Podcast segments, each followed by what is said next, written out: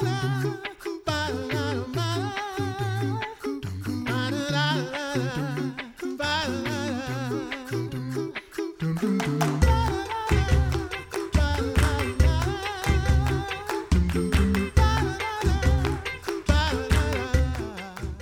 listening to the Coffee Hour. I'm Andy Bates. I'm Sarah Gulseth. Thanks to Concordia University Wisconsin for your support of the Coffee Hour. Find out more about Concordia University Wisconsin at cuw.edu. Live uncommon. Today we get to talk about history Yes. and music, Yes. and we get to do that with none other than the Reverend Sean Daenzer, Director of Worship for the Lutheran Church Missouri Synod, and our chaplain for the International Center. Chaplain Daenzer, thanks so much for joining us on the Coffee Hour today. I'm glad to be here, guys. Music, history. Did we choose the right guy? I think so. Yes. I think so. You, considering you mentioned before we came on air that uh, you had a book that like a biography for who we're going to talk about today, and you didn't bring it with you, you forgot it, and you're totally distraught. So when someone leaves like a biography of a great church musician and is distraught over it, you know that they're a church music history buff, right? I'm so excited about it. Who are we talking about today? Um, Praetorius. And so let's dig into who is Praetorius. It's Michael Praetorius, correct?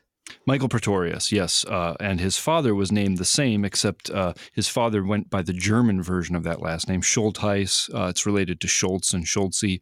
All these are names that uh, a lot of Germans are familiar with. Uh, but Michael Praetorius lived from 1571 or 72 to 1621, uh, which makes uh, February 15 of this year uh, the 400th anniversary of his death, in fact. So tell us more about his, I don't know, early life. Who is Michael Praetorius? Sure. Michael Praetorius is known as one of the great Lutheran church musicians uh, of the of this era, which is really a transition in the music world between the Renaissance and the Baroque period. So Baroque, we think Bach, uh, and Renaissance, we think uh, Palestrina and uh, purely vocal music, a lot of Roman Catholic music. Although we should say also uh, the the tradition uh, from the Lutheran Church uh, of the chorales, and uh, what makes Praetorius to me really the quintessential Lutheran uh, musician. I, I would really rank him ahead of Bach, believe it or not, in terms of his importance to us. Is that Wow. he he's a man who everything that he did was focused on our heritage. And what I mean by that is he was concerned with two things. The, the Latin hymns and propers of the church, uh, particularly the, the parts of the service, Kyrie, Gloria, things we still use in church today, in Latin, as well as the hymns of the ancient heritage, and the Lutheran chorales, which he probably eh, spent even more time worrying about uh, composing settings of, are hymns. So if you can think of any hymn that was written before he was alive, something like uh, A Mighty Fortress, Savior of the Nations Come, all of these hymns uh, he has settings for, and not just one, but multiple. Uh, for two voices, for three voices, for eight voices, for double choirs, for uh, instruments along with people singing.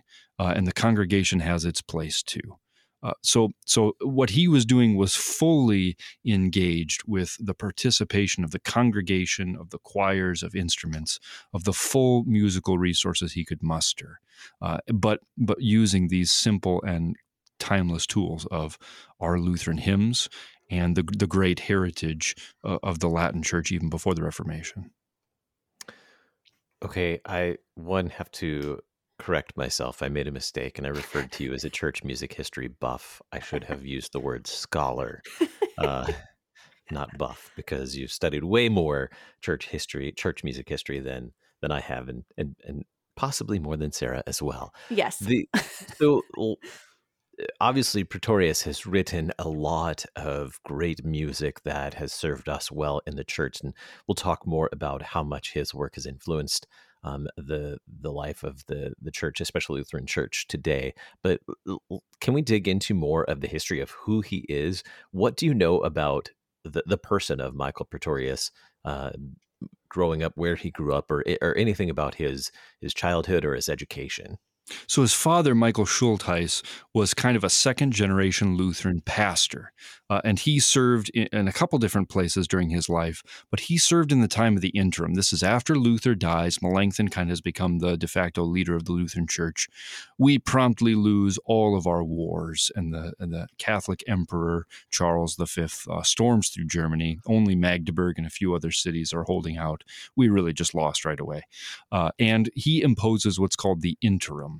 Uh, which is we're going to basically try and recatholicize Germany, uh, get snuff out Luther's teaching uh, through a program of mostly changing the way church looks.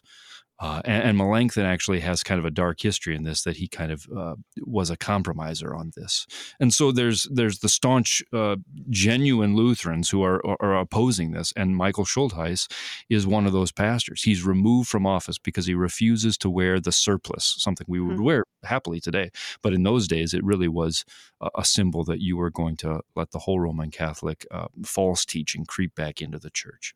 So he's mm-hmm. deposed. And so uh, Michael Praetorius grows up as the son of a deposed pastor. His two brothers uh, go into the ministry and have, uh, I mean, they're great preachers from what we have.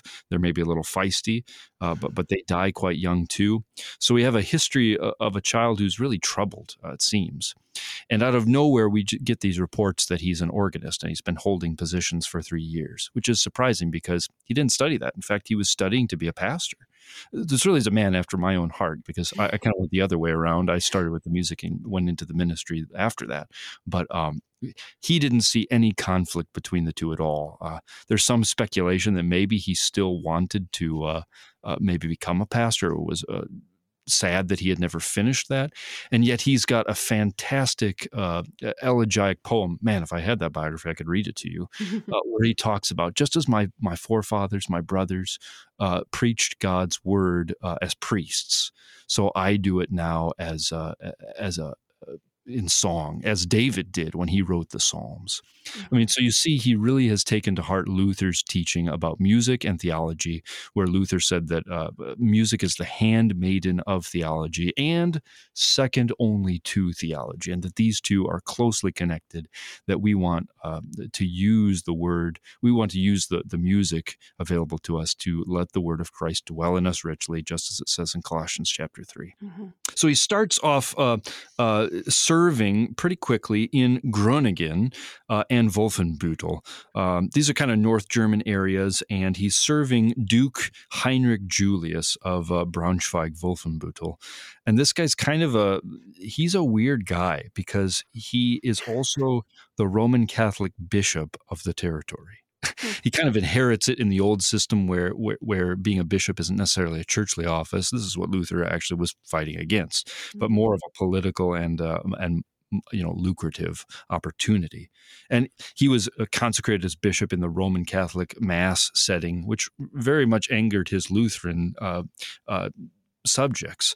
And yet he himself seems to have uh, actually helped to allow and permit the reformation of his territory. So he really is kind of a strange guy uh, drifting in the middle. His wife, on the other hand, Elizabeth, she is entirely uh, a staunch Lutheran. And so in this context, music is really important to his court. And, and that's the job that Praetorius has and, and seems to have loved the most in his life is he was the court musician. So he, he didn't work, strictly speaking, in the church entirely. Half of his job was taking care of the of the prince's ducal chapel and uh, and taking care of the services.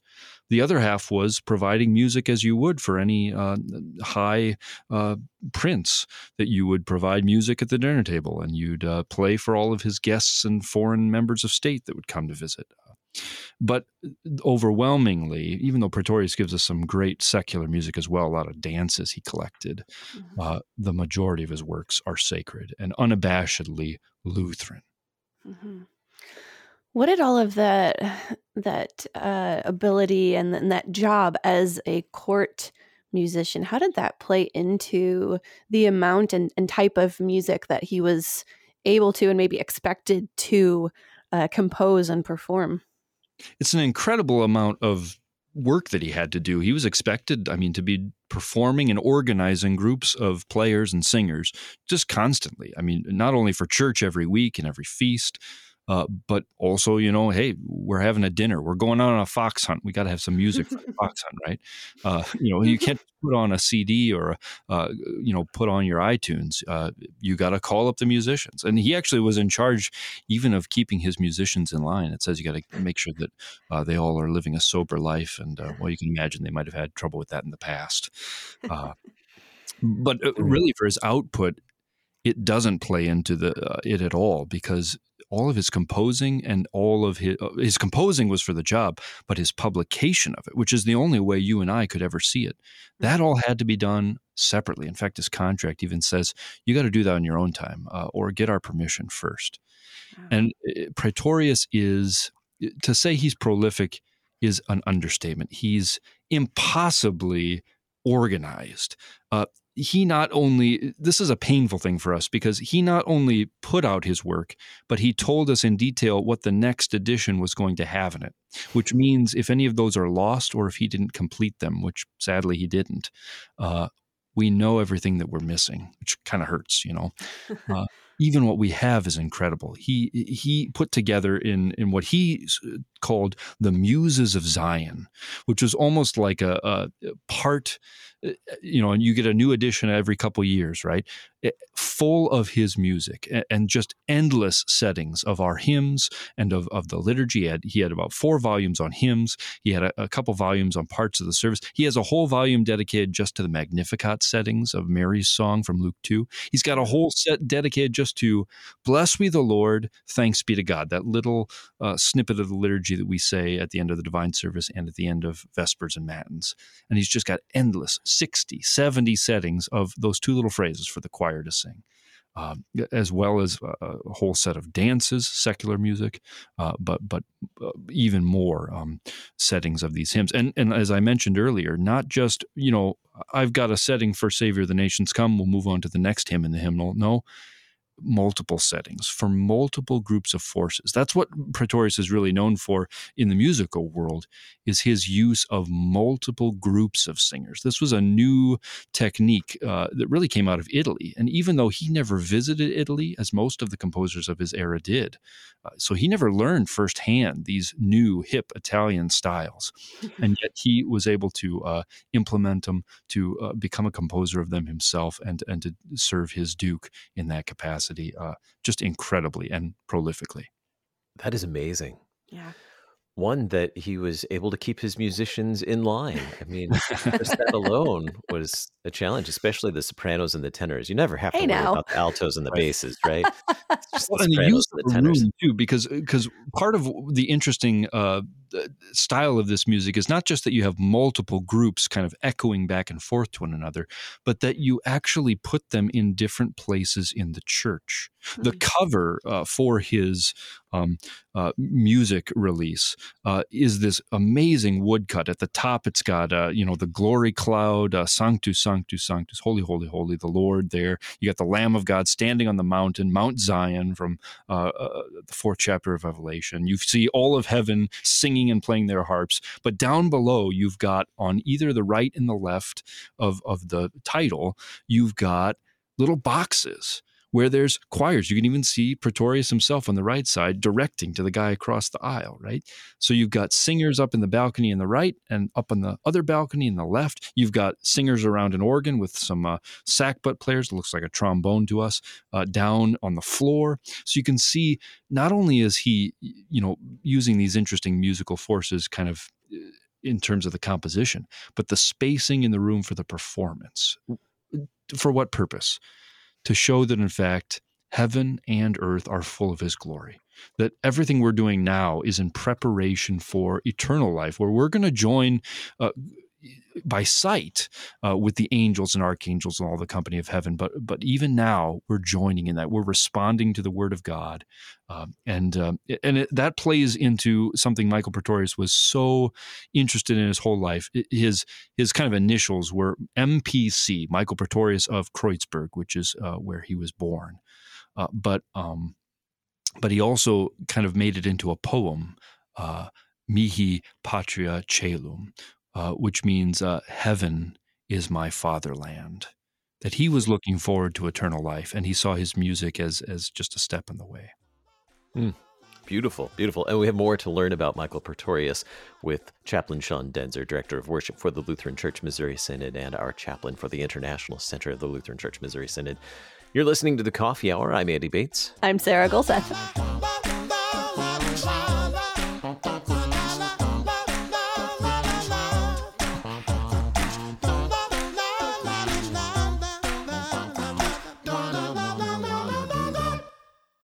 You're a miracle. You know that, right?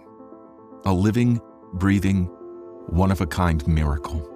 You were created to stand apart, to share your gifts in the service of others, to make an uncommon impact in a common world. And at Concordia University, it's our mission to help you do that, to live uncommon. To learn more about Concordia, go to cuw.edu. Welcome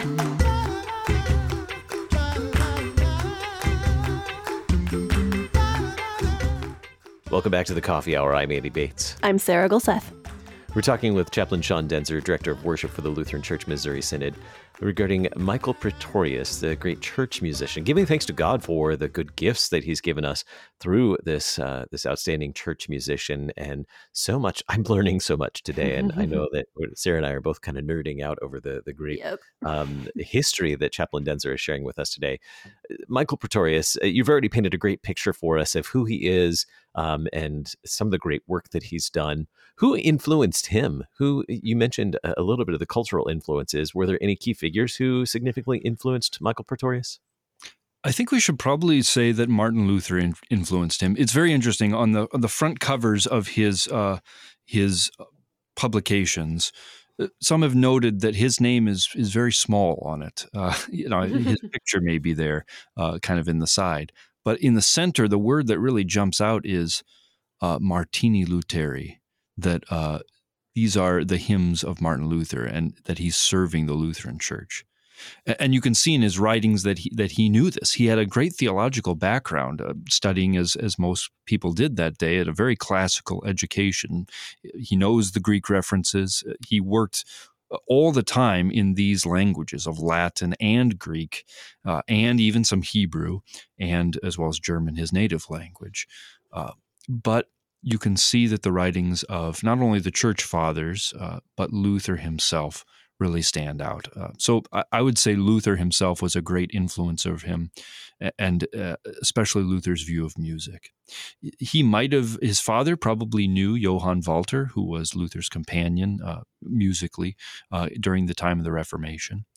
Uh, in this second part, as I mentioned, his influences were from all over the world. You have to realize at this time, similar to our day, I suppose, uh, there is a global uh, conversation going on. The Renaissance is a time when people are able to communicate through letters, at least, uh, all across uh, Europe. And so, uh, the, the not only does the Reformation, of course, spread like wildfire, uh, but things come the other way too. And, and and the main thing that comes the other way is this Italian new style of music. Um, these uh, multiple choirs that are echoing back and forth to each other, uh, as well as a, a focus uh, on well, kind of early opera that you let the words take control, like when uh, when somebody's uh, saying a big soliloquy and uh, they're kind of just talking. It's almost like chanting, actually, uh, but in a more operatic style. Just the beginnings of that show up in Praetorius, but you can see he has an interest to take this, these new styles of music and apply them to the ancient heritage of the church. And so uh, his influence, maybe more foundationally, even than uh, than Luther, more than his musical mentors, you have the the treasures of the church. Um, he wrote once about Lucas Lossius's uh, Psalmodia, which is a big collection of some hymns, but mostly the the chants of the church. This is a book that he would have used growing up as a schoolboy when he was singing in the choir there. He said he just loved singing all those songs, uh, the Latin ones and the German ones, when he was a kid, and he had a mind to set all of it in multiple parts, uh, multiple times. Again, in his kind of grand systematized thinking, you know, he'd want to do everything and, and everything in a very complete way. But you see that that even though he's in the court, where you might think, well, it's mostly fox hunt songs and dances, his focus is so much for the church, and and and by no means is it a foreign place to him or to his works to have them performed in church in the context of a, of a whole congregation gathered uh, uh, to praise God and to receive his gifts. So, what are some of the hymns that we uh, know of today because of Praetorius's work? Probably the most important one is uh, "Lo, how a rose ere blooming." Mm-hmm. Uh, ist ein Rose entsprungen. Mm. Uh, for a long time, it was actually credited to Praetorius as if he wrote the tune. It turns out it's actually an earlier piece uh, uh, written in the monasteries and had a lot more emphasis on Mary uh, in those days. By the time it came to Praetorius, it was uh, firmly about Christ, about his incarnation. Mary's there too, of course, but uh, but the focus being our Savior. But the setting of it, and if you were to hear it played right now, you would recognize it immediately. The the harmonization of it, which is the same harmonization that for the most part is in our hymnal now. It's Michael Praetorius. And he shows how, in four parts, which you might think is a very simple way to set hymns, that's why we put it in a simple way in the hymnal, so that even you at home, if you're an amateur pianist, can play it. It's so beautiful. The voices are all interesting, especially the alto line. And uh, and, and, that is characteristic of the way Praetorius uh, writes his music. That that it's all very beautiful, no matter what part of it you're singing. Uh, as for any other particular hymns or pieces, it's hard to say. As I mentioned, he kind of wrote something for the whole catalog. If he were taking up our hymnal LSB today, he would just go through and write about 10 pieces for every single hymn uh, you know, and release them at various times, and uh, for for two voices, or for five voices, or for two choirs of three voices each, etc., etc. Um, Do we know of others who were influenced by him? Yeah, and, and uh, again, in this kind of global Renaissance uh, atmosphere where people have their circles of people and they're all talking and sharing and competing in a in a friendly way with each other, uh, he had uh, many of the other great composers of his time and just after that he was very closely associated with. He probably kind of uh, inducted Hans Leo Hassler uh, into his job in Dresden, which is where uh, one of the places that Praetorius later in life served uh, as artist not in residence, which is a strange concept uh, that, that, he actually had multiple positions. He he never was there hardly, but he would arrange the music and uh, and work with the other musicians to see that things got done. Uh, in fact, he had Hassler uh, conduct his music for the 100th anniversary of the Reformation, the, the first Luther anniversary, right? That we celebrated 500 a couple years ago.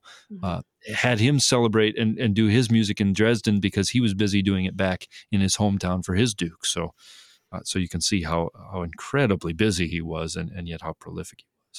So Hassler, Schein, uh, these are the, the, the great names of this era following him. In, in, a lot of ways, Hassler kind of completes what Praetorius begins uh, with this multiple choir style coming into the German territories and the Lutheran Church. You mentioned a sackbut earlier. Uh, what other instruments would have been used, and how would how we hear that this music today as as we do in all of our other musical styles but would it have sounded drastically different back when he was actually composing and, and playing these things for the court one of the things you see in, this era of music is the instruments matter. In fact, mm-hmm. one of his volumes of his uh, his writings is really kind of a theory work. He talks about uh, how to build organs. I mean, amazing! This guy built organs and designed them too on the side, not just played them. Uh, but uh, one of the most useful to us, frankly, is he has a book that's just about all the instruments of the world at that time. It even has instruments from the Indians in America Let's think about it. This is after America's been discovered, uh, uh, so so it has some instruments about that. He says you shouldn't use those in church, of course, but uh, so so recorders, uh, reed instruments, uh, uh, but also violins and gambas, things that endure to Bach's day, harpsichords, organs, of course, but all of them filling in when needed for the voice. Uh, that the human voice was definitely the center of it. And uh, in, in, a way, this is a period of music where you can take any of the parts and substitute almost any instrument you want in if you don't have all the voices, and that's totally permitted. Um, but but the fact that he's cataloged that, uh, it's interesting. He says in the prefaces, "I'm an amateur at this. You know, there are real experts who've studied this stuff. They should probably make these books and do all the hard work." Uh, but but nobody else ever did. So thanks to Praetorius, we actually know uh, almost everything we know about Renaissance instruments.